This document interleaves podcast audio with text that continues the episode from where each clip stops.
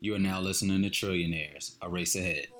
The Great Recession did not affect everyone in the same way. A new report shows that the wealth gap between whites, blacks, and Hispanics are the widest they've been since the government started keeping track twenty-five years ago. What's good, everybody? Welcome to Trillionaires, A Race Ahead, a podcast that explores how racism, politics, and economics all contribute to the racial wealth gap in America. I'm your host, Danny Blue, and I'm going to keep this intro short and sweet. This episode that you're about to hear was originally just a personal voice memo that I recorded that ended up being an episode because it was twenty-something minutes long. Literally recorded it this morning.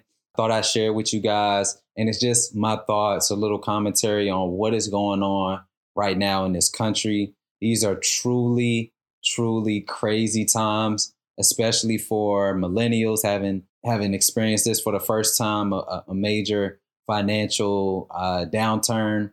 For all those that have lost their jobs, man, my prayers are with you. For all those that have lost family members or um, that have gotten sick, my prayers are with you. For all my nurses and doctors and hospitals, urgent care facilities, the whole now, all the healthcare community, man, my prayers are with y'all. Um, please stay safe, man. And just use this episode to think. That's all I want you to do is use this episode to think. No right or wrong. It's just my opinion, man. So strap in your seatbelts in your living room.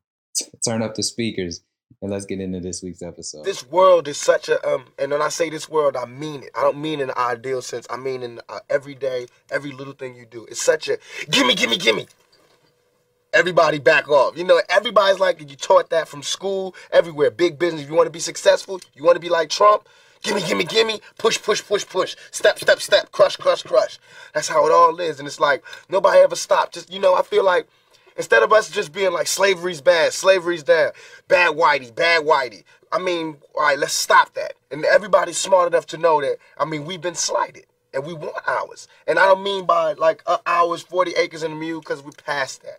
But we need help. I mean, for us to be on our own two feet, us meaning youth or us meaning black people, whatever you want to take it for. For us to be on our own two feet, we do need help because we have been here. We have been a good friend. If you want to make it a relationship type thing, we have been there and now we deserve our payback. It's like you got a friend that you don't never look out for. You know, you dressed up in jewels. Now America's got jewels and they got they paid and everything and they lending money to everybody except us.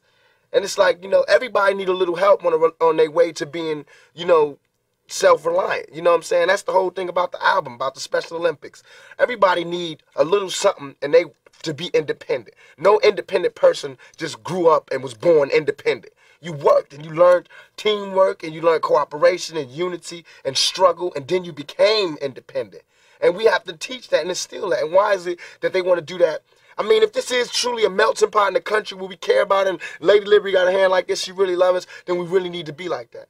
And it needs to be the black kids. If there's a, a white person who got money, then he need to help them. He need to help black kids, Mexican kids, Korean kids, whatever. But it need to be real. And it need to be before we all die and then you say, oh, I made a mistake. We should have gave them some money. We really should have helped these folks. It's going to be too late. You know what I'm saying? And then that's when you got to pay your own karma. And that's when God make you punish. When you, God punishes you. Because I feel like, you know, it's too much money here. I mean, nobody should be hitting lotto for thirty-six million dollars and we got people starving in the streets. That is not idealistic. That's just real. That is just stupid. There's no way Michael Jackson should have, or whoever Jackson, should have a million thousand, druple billion dollars and then there's people starving. There's no way. There's no way that these people should own planes and their people don't have houses, apartments, shacks, drawers, pants. We just gave businesses and individuals, what, two trillion dollars um, to restimulate this economy. And yet, we know that reparations is something that everyone wanted to ask, where's this money coming from? Where's the money coming from? Repar- who's going to pay reparations? I don't want to pay it. But when the government says, all right, we're going to give you this twelve hundred dollars check, we're going to give businesses X, Y, Z, nobody asks where's the money coming from. Nobody read the fine print either. that money is nothing but an advance on your tax returns from next year. So let's say you only got one thousand dollars back this year in taxes. You would now owe two hundred dollars next year.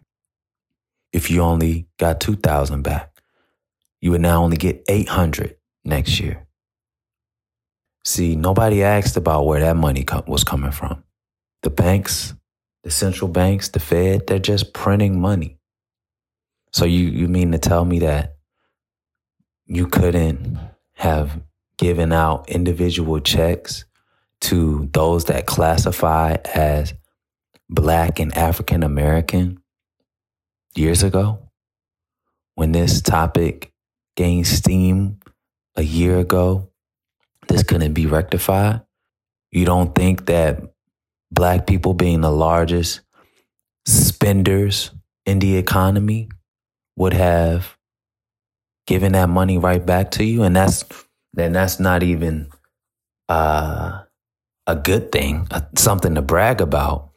But it definitely helps you build the case for reparations when you know that the majority of us are not going to put that money away in savings or use it to invest. We're going to spend it. We're going to spend it and put it right back in the economy. And there's multiple ways that you can deal with this reparation dispute. There's multiple ways that you can deal with re-stimulate the economy. In my opinion, one, there has to be an increase in wages. There has to be a living wage. But on the negative to that, when, when you deal with capitalists, and that's what we're truly dealing with in America, is capitalists. People that want to, since since the private sector is not regulated by government, you have people that amass millions of dollars that are judged based on how much they grow and how much they profit. So their incentive is to either sell more or cut cost. And they see labor as a commodity, especially now that everybody uh, is, you told everybody that you got to go to college and get a degree. So now everybody has degrees. Now the, those with degrees, four-year degrees, are commoditized. The master's realm is a little bit less because not many people go to that realm. And the more you go up, you know, PhD, et cetera, a lot of people don't go to that realm. But the four-year degree realm, the associate's degree realm, those are commodity employees, meaning they're going to pay you what they want to pay you. And if you don't accept it, somebody will come in and take it. There's somebody willing to take it. And where does that lead us? Do we have power as a, as the as the labor force? Of course we do. Of course we do. But we can't do anything if we're not all on the same page. If we ain't all on code, if you can't go get out of college and say, look, I demand a job that pays me fifty-five thousand dollars a year, and I'm not, I refuse to take anything less. If everybody that's going into the labor force had that same, in an interview, had that same demand, they would be forced to pay us more. Or they would risk crumbling and failing. The other note, um, the other side of that is we have to change how businesses are even um, judged. Because when you judge a business, especially publicly traded businesses, I mean, that is that is the the the highest tier of capitalism, because they don't care about their customers. They don't serve their customers or their employers first. The most important people to a publicly traded business are their stakeholders, those that hold stock, those that invest money in the business. And what a lot of people don't understand about businesses is that most of them are in debt to their investors.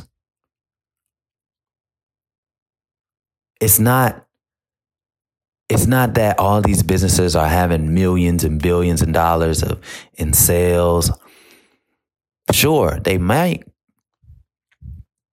But their money is coming from people that buy stock and people that invest. Those investments got to be paid back. Those shareholders want to see their stock price go up. So you're incentivized to grow over everything else. And you forget about people when you're doing that. That's the issue with America. We don't talk about how it was funded, colonialism, and just the brute force of that. Murder, enslavement, manipulation. That is the history and the foundation of America. And we also don't talk about how this American dream came about. And what is the American dream? Being able to own your own home, have a nice job, and a yard with some kids and a dog, right? That's the American dream, quote unquote. But what runs that dream? Business, corporations that are essential because what? We got it. We have to have money. We got to be able to afford the house. But in times like this, when businesses go from all-time highs in the market a month and a half ago to all the gains from the last five years wiped away. And all those gains are fake. They're just numbers on a, on a computer. Net worth decreasing.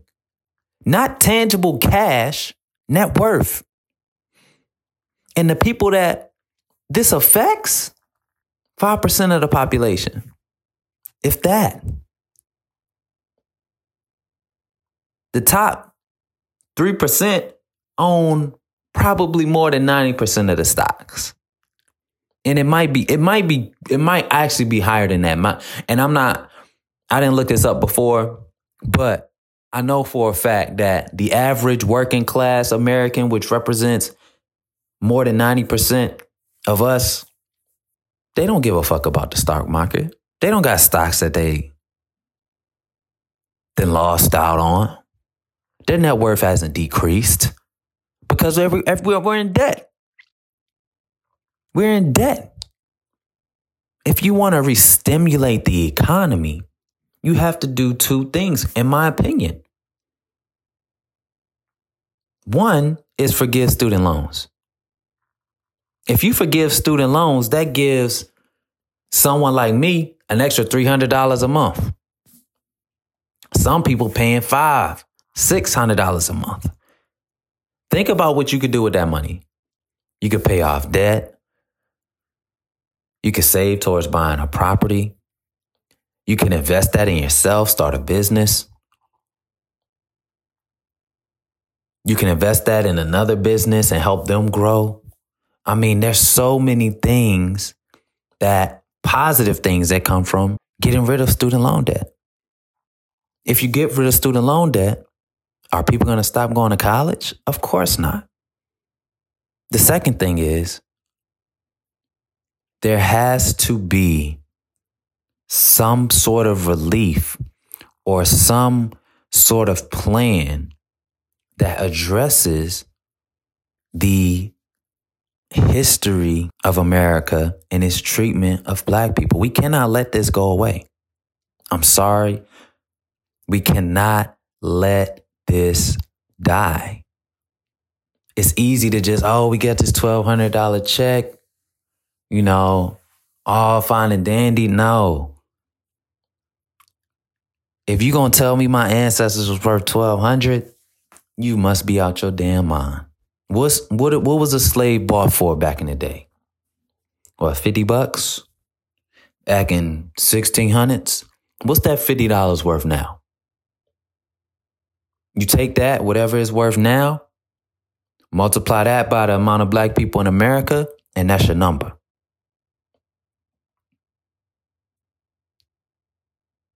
However, you gotta gotta disperse the checks, direct deposit once a month, once a quarter, shit at the end of the year bonus. However you gotta do it, it gotta be, get done. If y'all just printing this money, it has to get done at this point. Ain't ain't no any politician that says they don't believe in it, that they we don't know where the money's gonna come from. We know that's bullshit. Y'all know that I've been knew it's bullshit. Y'all now know that it's bullshit. The money can just come from out of nowhere. They print money, man. Money doesn't mean it's just paper. They printing it. So we can't we can't let that die. And I'm gonna add something else to that. Four million people in the last three weeks have applied for unemployment. Four million people. Four million. These are people that at the worst time possible, not sure if they can pay their rent. Not sure if they'll have, be able to afford to feed themselves, their children, and be able to pay bills to keep lights on, to keep water running. And we're going to get them twelve hundred dollars? While businesses get millions, tens of thousands of dollars a piece, so they can do what with it? What are they doing with it? What, you gonna hire them back? You should have never fired them in the first place. If your business ain't, fi- if your business not losing money month over month, there's no reason why you should have fired somebody. If you're a publicly traded company, there's no reason why you should have fired any employees. Period. Period.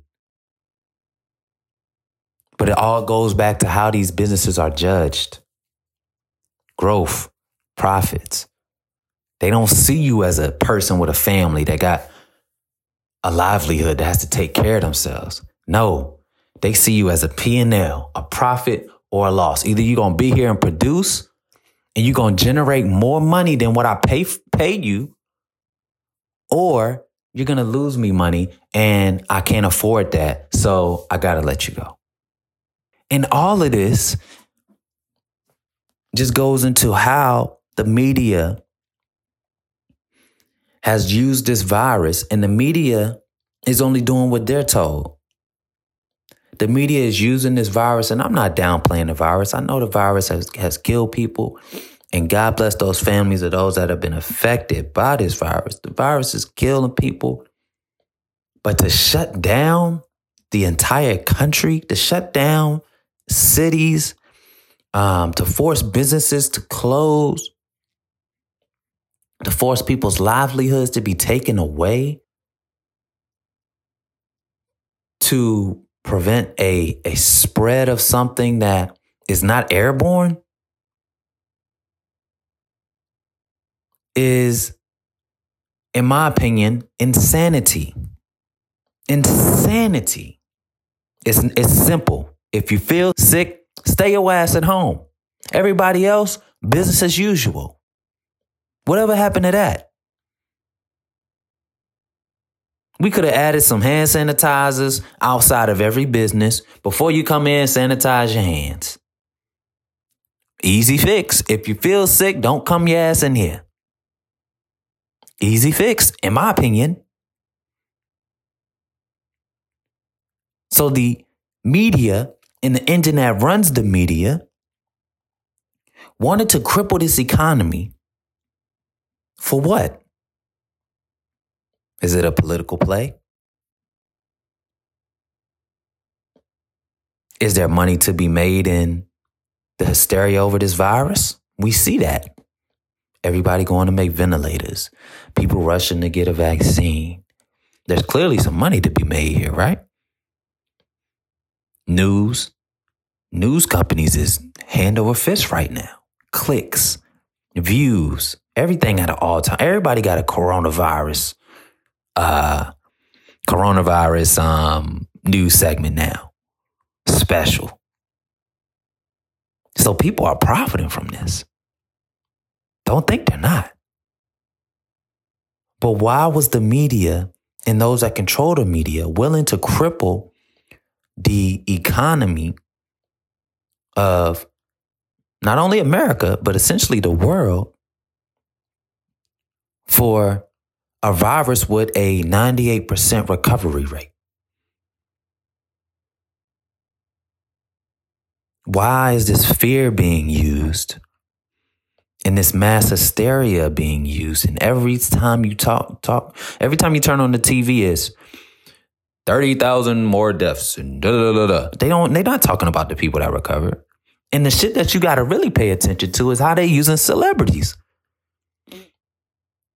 Celebrities that ain't never talked about nothing before is coming out to talk about coronavirus.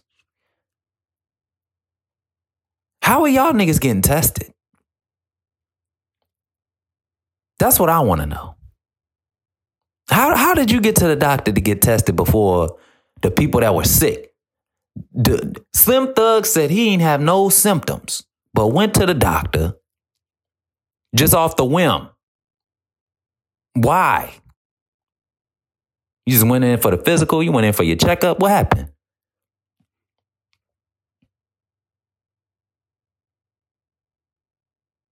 You got to pay attention, man. When any when when when mass media like this is involved and we see celebrity being used to champion this message,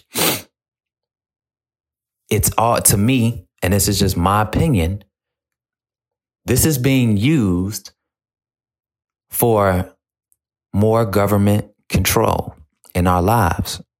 They tell us, oh, you can't go out from here to here. You can't go this. You got to stay in the house from here to here.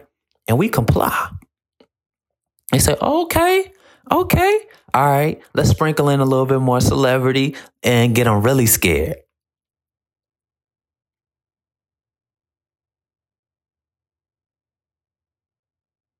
Check.